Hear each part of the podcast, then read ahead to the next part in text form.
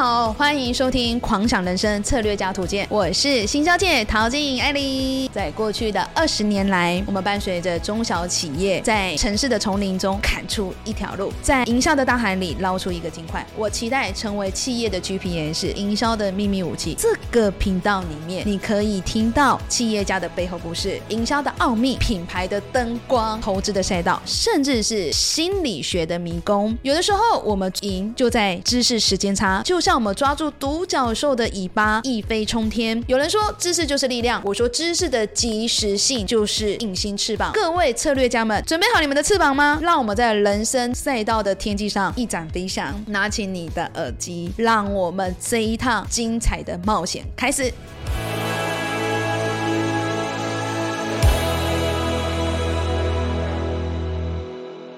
蜜桃奇闻异事，今天跟曼曼一起聊。耶大家好，我是今天的主播曼曼。我们今天要来聊的就是所谓的人脑。人脑我先问你个问题，你觉得人没有头能活多久不？是你刚刚记上一趴那个，我的现在脑袋画面好恐怖。人没有脑，人没有头能活多久？没办法活吧？除了那个恐怖片，那个没有头还能 那就已经不是人了。人活着就不能没有头嘛？对但是如果没有头的活人，到底能活多久呢？就是这个问题。你能想象这个问题在十九末世纪得到了非常大量的关注，因为十九末世纪是个探索这个问题最好的时期。你知道为什么吗？十九末世纪发生什么事？法国大革命，法国大革命让一些痴迷于这个问题的人士，终于有了稳定的供应链，供应一个新鲜的人头给你。因为那时候法国大革命嘛，所以就是所有的叛党乱党，你被诬陷什么什么的，就是砍砍砍砍砍这样子，所以就会有一个供应商供应商。，Oh my God！一个很稳定的供应商，所以在那段恐怖的时期里，有大概一万六千五百九十四个人被送上断头台，其中光是在一七九四年的六月到七月期间，就有一千三百五十一个人在巴黎被处决。所以哦在这样的那时候很恐怖，对，所以在这样的背景下，就会有了一个很稳定、新鲜砍下的脑袋。这群爱好者当时是知道说，在被砍下头里还会保有一些含氧的血液。那如果是这样的话，人的大脑其实不会马上就因为缺氧而停止活动，因为这个人可能他不会立刻就丧失意识。那脱离身体的大脑可以保持多长时间的运作呢？这个问题在当时成为一个很红的话题。好恐怖。对，真的很夸张。根据这些爱好者的推断，他们觉得时间大概在两到七秒之间，从砍掉头到他没有意识，大概有两到七秒的时候，他其实是有意识的。我一直出现那个恐怖画面，你知道吗？那个眼睛还会噔噔噔噔噔噔。哎，你怎么知道？这有个前提就是必须干干净净的一刀两断，你不能像砍猪肉砍不断，有没有？藕断那砍丝连砍你要很干净的那个刀，一刀下去，他就直接头手分离，才可以做到他的这个想法。当时有一个名叫弗朗西斯拉尔森，哈，我们就简称叫叫拉尔森，她是个女生，她就写了一本书，这本书的名称翻译成中文就叫做《人类砍头小史》，历史的史。呃人类砍头小史小历史对他写了一本书，就专门在写关于人类砍头研究这件。事，没错，我到现在也是不懂为什么会有人研究这件事情。好，坏里面就记载着当年苏格兰女王玛丽一世在被斩首的时候，她刽子手都需要用全身的力气猛砍三刀，才可以把她的头砍断。当年的那个女王，她是非常苗条的，而且脖子很纤细哦，这样子都没有办法干干净净的一刀两断。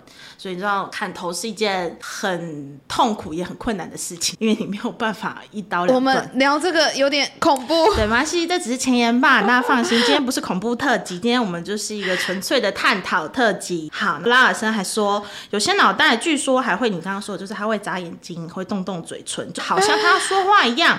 但是这些都不能作为证据嘛，因为当时没有手机，所以他也没有办法录影说，嗯哎、你看他要动了。这些情况都是听当时看斩首的人跟刽子手的转述。在一八零三年呢，就有两名德国的研究人员就决定做一些严谨的科学考察记录。天哪眼睛去盯着他，对他们就跟刑场的人商量好，让他们两个待在执行囚犯的旁边，这样囚犯一旦被斩首之后，他们就可以立刻上去观察结果。还有为了这个研究，然后特别做出此等举动的研究人员。Oh my god！对于是，这两个德国研究人员就在守在边上，然后当被斩首的脑袋一落地，他们就立刻扑上去观察这个落地的脑袋有有没有警觉的迹象。就像正常你突然出现在你面前，你可能有一些呃面部的，对对对，有一些面部的表情跟反应，他们就是看要有没有这种反应嘛，而且他们还会对着那个脑袋大喊说：“你听得到我吗？” 对，然后看那个脑袋有没有什么表情或反应。他们去了好多个刑场，看过好多个斩首，不过都没有一个脑袋有过反应。所以这两个人就研究出来的结论就是，要么大脑的意识是立刻丧失的，要么就是这个意识丧失的速度快的，他们没有办法去做测量。不过最近的科学家也在研究说，人类的意识它到底是存在在哪里？就是意识真的是存在在大脑吗？你有想过这个问题吗？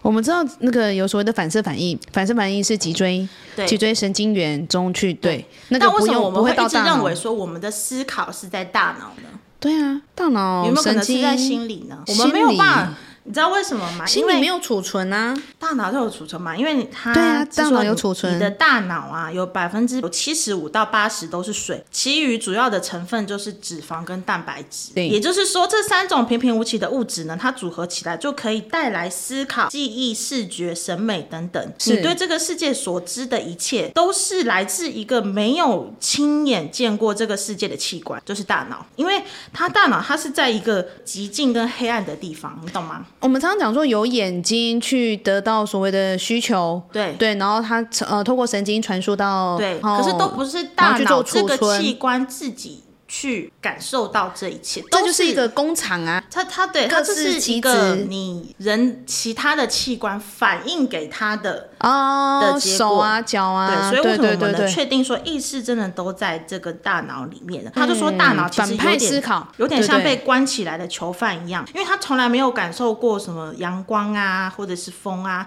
对大脑来说，世界只不过是一个电脉冲信号，就是它就只是一个波动而已，对对，因为都是其他的器官反应给他的嘛。对也就是这些波动呢，就是感知了整个宇宙、整个画面。其实你看起来全是水的大脑，其实它的容量非常的巨大。根据一个科学系的研究主任，他叫做马格老师，经过系统的计算后，得出人的大脑皮层上一块一立方厘米的地方，大概一颗沙粒那么大，就可以容纳两千 TB 的信息。两千 TB 对，TB 大脑就是那一颗沙子，一个沙子，就是你大脑上面的一块一个沙的的大大小的大小，对，可以放到二 TB 的资讯量两千 TB 的资哦，讯量。两千 TB 的资讯量，信息，对，所以你整个大脑加起来大概可以容纳两百爱字节的信息。什么是爱字节呢？两百爱字节大概就相当于今天世界上所有数字内容的总和，你懂吗？就是它是一个数字内容，对世界上所有的数字，数字现在目前不是无止境的吗？对呀、内容的总和加起来就是它的一加到兆、百兆、对对对亿兆的总和，我们已总知的总和就是两百爱之节。它的意思就是说，你大脑的容量其实非常非常的大，但是我们是大脑只占我们体重的两趴，但是却消耗了我们二十趴的能量。它需要氧气它需要对嘛？对对对所以对对新生儿来说，这个比重就更高啊。新生儿大概他说要消耗不低于六十五，这就是为什么他们一直睡嘛，一直睡，对对？一直睡，而且小朋友的那个出生的时候，头的比例是身体的对四分之一。头特别大。我儿子要比爱心，那个头大到，然后手短短，然后这样这样子摆。从然后他们现在前面可以这样子，对他们就就就这样手手。对啊，我在前面勾不过来说小朋友的头那么大，因为他一一出生大脑就是从这个时候再开始的养成。他这里就有一个很好玩的说法，其实你的大脑一直都在欺骗你，你觉得你自己可以掌控自己的大脑，但是你的大脑其实时时刻刻都在欺骗你。举个最简单的例子，就是当你走路的时候，你突然听到头顶有飞机的声音，然后你抬嗯头顺着声音去找那个飞机，发现飞机其实根本不在那里，已经在另一个位置静悄悄的移动。你现在觉得你现在听到哎有飞机，我是不是头顶上就有飞机？那不是声音错位的想法吗？对，他就说，但是你随着离物体越来越近，你的大脑就会抹除这些差异，让你感觉到所有的刺激是同时到达的。就是你啊离你离那个物体越近，哎，对，离飞机你就会忽。略这些错位。就是如果我是看得到看着它的话，它已经就是越来越接近我，但是其实可能声音它要过了五秒，它才会传到我这里。啊，对，但是我的大脑会欺欺骗我，其实他们是同时在进行的。那不就是因为能量波的传输时间不同吗？对他，所以他就说你的大脑会这样子去欺骗你，让你去认知这个世界。他是说让你感觉到有刺激的同时到达，因为光粒子本身并没有颜色，但是通过视网膜接受到信号，再传到我们人脑之后呢，就有了这个五彩缤纷的世界。OK 所以声音本身也是没有声音的，但是通过耳膜接受信号传到大脑之后，耳膜震动我们才能听到各种各样的声音。嗯同样，气味也没有任何的气味，也是通过鼻子去嗯嗅觉传到这种信号到大脑之后，我们才能闻到各种的食物味道。所以你感受到的所有这些，并不是这个事物的原貌，都是一种能量波啦。而且而且是大脑告诉你应该是这个样子的，所以有可能你吃的东西的原味，可能吃苹果，其实苹果可能根本不是我们认知苹果的味道，是因为大脑被一。个外星人所控制我们所有人类的大脑，然后其实都是让我们对产生错觉。因为大脑告诉我它是甜的，它就是甜的。对但其实它可能本来是苦的，但是只要大脑告诉我说它是甜的，我的味觉就会告诉我，对，那它就是甜的。那我吃进去，我的感觉它也是甜的，你懂吗？啊他他的意思是这个样都被骗了。对，所以他说，比如说会拿肥皂举例子，你有没有想过，不管肥皂是什么颜色的肥皂，为什么肥皂的泡沫总是白色的？因为你从分子上看，就是肥皂的泡沫跟分子跟肥皂的颜色应该是一样的啊。你今天拿一个绿色的加钠，对，你拿个绿色的肥皂，照理来说，我洗出来的泡沫要带点绿啊，那为什么都是白的呢？对，他就是说，因为你的大脑都会在感官上去欺骗你。然后就说呢，呃十几年前有一个叫伊丽莎白的心理学家就发现，他可以通过暗示的方法往一个人的脑子里植入记忆。他说他通过测试，呃，测试者观看一些他们儿时的照片，然后成功让这些测试者回忆起了当时的场景。但是这些照片都是被处理过，是假的。我拿你小时候的照片，我去批说啊，你曾经有去过迪士尼乐园，迪士尼，但是其实你根本没去过。但是我就是说，在你记事以前，你去过。对，他其实都是假的。其实这些人根本没有去过这些地方，或者做过这件事情。但是受测试的人表示，有啊，我小时候有去过这里，而且我还做过这件事情。斩钉截铁而且他还可以以把当时的情况描述的栩栩如生。我当时就坐了这个过山车，对，那个时候好好玩，这样子根本没有做过，但是大脑是可以欺骗你的。对，他说还有一个例子就是，呃，当年美国遭受九一一恐怖袭击的时候，刚刚说的那个心理学家，他就立刻找来了七百个人，然后问他们发生恐怖袭击之后，你们都在干什么？问完之后，心理学家就把这些人的回答，他都很详细的记录下来。过了一年之后呢，这个心理学家又把这七百个人找回来，问的还是同样一个问题：你当时在九一一的时候你在做什么？发现有一半左右的人回答都和一年前不一样，有的有的人当时明明在听收音机，但是这次却说在看新闻直播。心理学家就是这个伊丽莎白就认为说，我们每个人记忆就像维基百科一样，它是可以被擅自修改的。你的大脑告诉你当时是怎么样，你所有的记忆、反应、嗅觉、味觉什么都会告诉你就是那样子，你知道吗？对，对，这是可以被修改的。对，就是他那完全是那种科幻电影啊，植入记忆、改变记忆。对，只是今天他这个分享，就是说是有些科学家他是用了实际的方法去测试看看人脑是不是真的可以骗我们的。可以被覆盖修改，对，这叫什么？